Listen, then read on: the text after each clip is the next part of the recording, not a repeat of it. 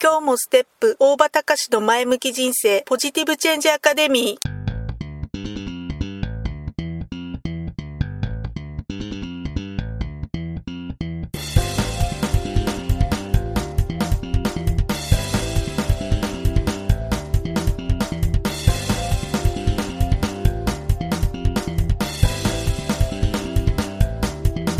今日もステップ大場隆の前向き人生ポジティブチェンジアカデミーは開業から20年行政書士として奮闘している大場隆が日々活動している中で感じたことを通して皆様に前向きな変化をお届けする番組です。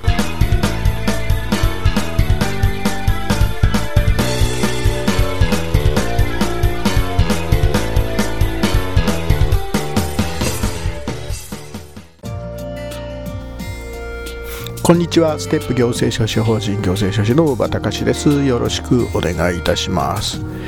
えー、っとなんだどこでなんだったかちょっと今定かじゃなくなっちゃったんだけどじゃあ最近の話なんですけどえある話あある人の話ある方のねお話の中でえ情報と知識には、えー、本当天と地ほどの差の大きな差があると、まあ、そういうようなお話をされていた方がいました。まあ、ちょっとね話の前後の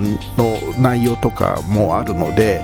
えーまあそのね本来の趣旨がどうなのかっていうのはちょっと後でもう一回確認してみようかと思うんですが、まあ、ただね言葉としては、えー、ちょっと非常に僕の中にこうぐさっと入ってきた言葉だったので、えー、ちょっとこの言葉にこだわってみようかなと思ったわけです。で、えー、まあね、情報と知識っていうのはどういった違いがあるんだろうというふうに考えたので、まあ、両方の、ね、言葉のそれぞれの正正確な定義にちょっと当たってみようかなって思ったのでちょっと調べてみました。まずね情報という言葉とについてなんですが情報っていう表現が初めて日本語として表現されたのはね1876年の文献の中で、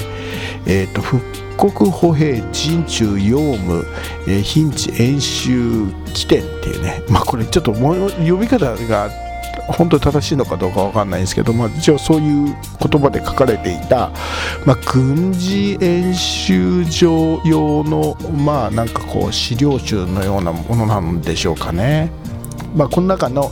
に表現されていたのが一番最初だそうです。えー、フランス語のね、えレンシ、えーと、レンシグメントっていうんですかね、えーとまあ、案内とか、まあ、いうよ言葉の訳語として敵情を放置するという意味で用いれられた章です要は敵の情報を放置する報告して知らせるというそういう意味で用いられたのが、えー、その情報っていう単語が使われた一番日本で一番最初の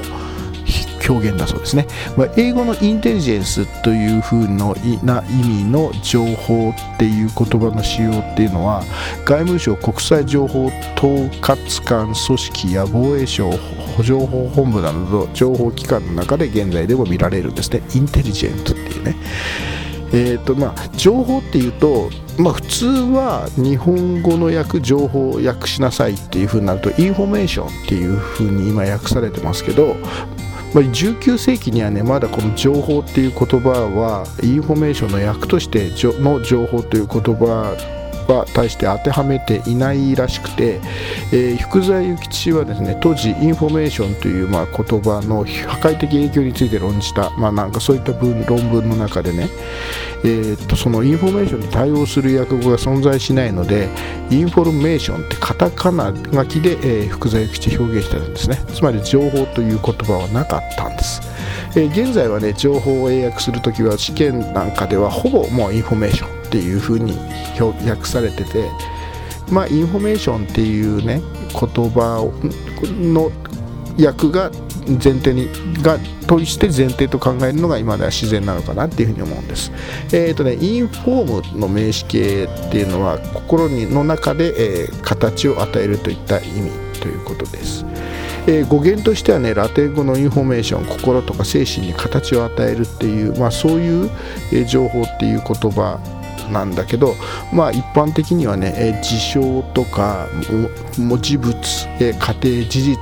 などの対象について知れたこと要するにお知らせの意味で広く使われてるって感じなのかなっていうことです。なんかちょっと話が難しくなってきちゃいましたけどまあね、えー、ネットの普及によって四六時中ねさまざまな情報に振り回されている感がある私たちなんですがでもそんな、えー、現在かといってねだからといってじゃあ情報に対して目をそらすとなかなか生きていくこともできないっていうのも事実なのかなっていうふうな気がします。まあとにかく今日、えー、まあ、理解したのは情報という言葉は物事とか事象とか過程とか事実。まあそういったことをを情報というふうに、えー、単純に、えー、理解しましょうっていうじゃあ一体今日の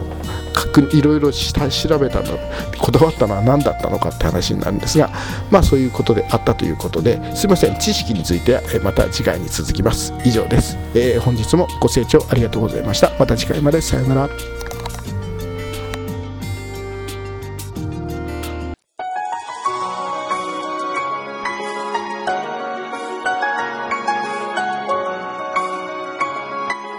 今回の番組はいかがでしたか？あなたのポジティブチェンジにつなげてもらえると嬉しいです。ポジティブチェンジアカデミーでは皆様のご質問を募集しています。ご質問は info アットマークステップハイフンオフィスドットコムまでメールでお願いします。ではまた次回お会いしましょう。ごきげんよう。さようなら。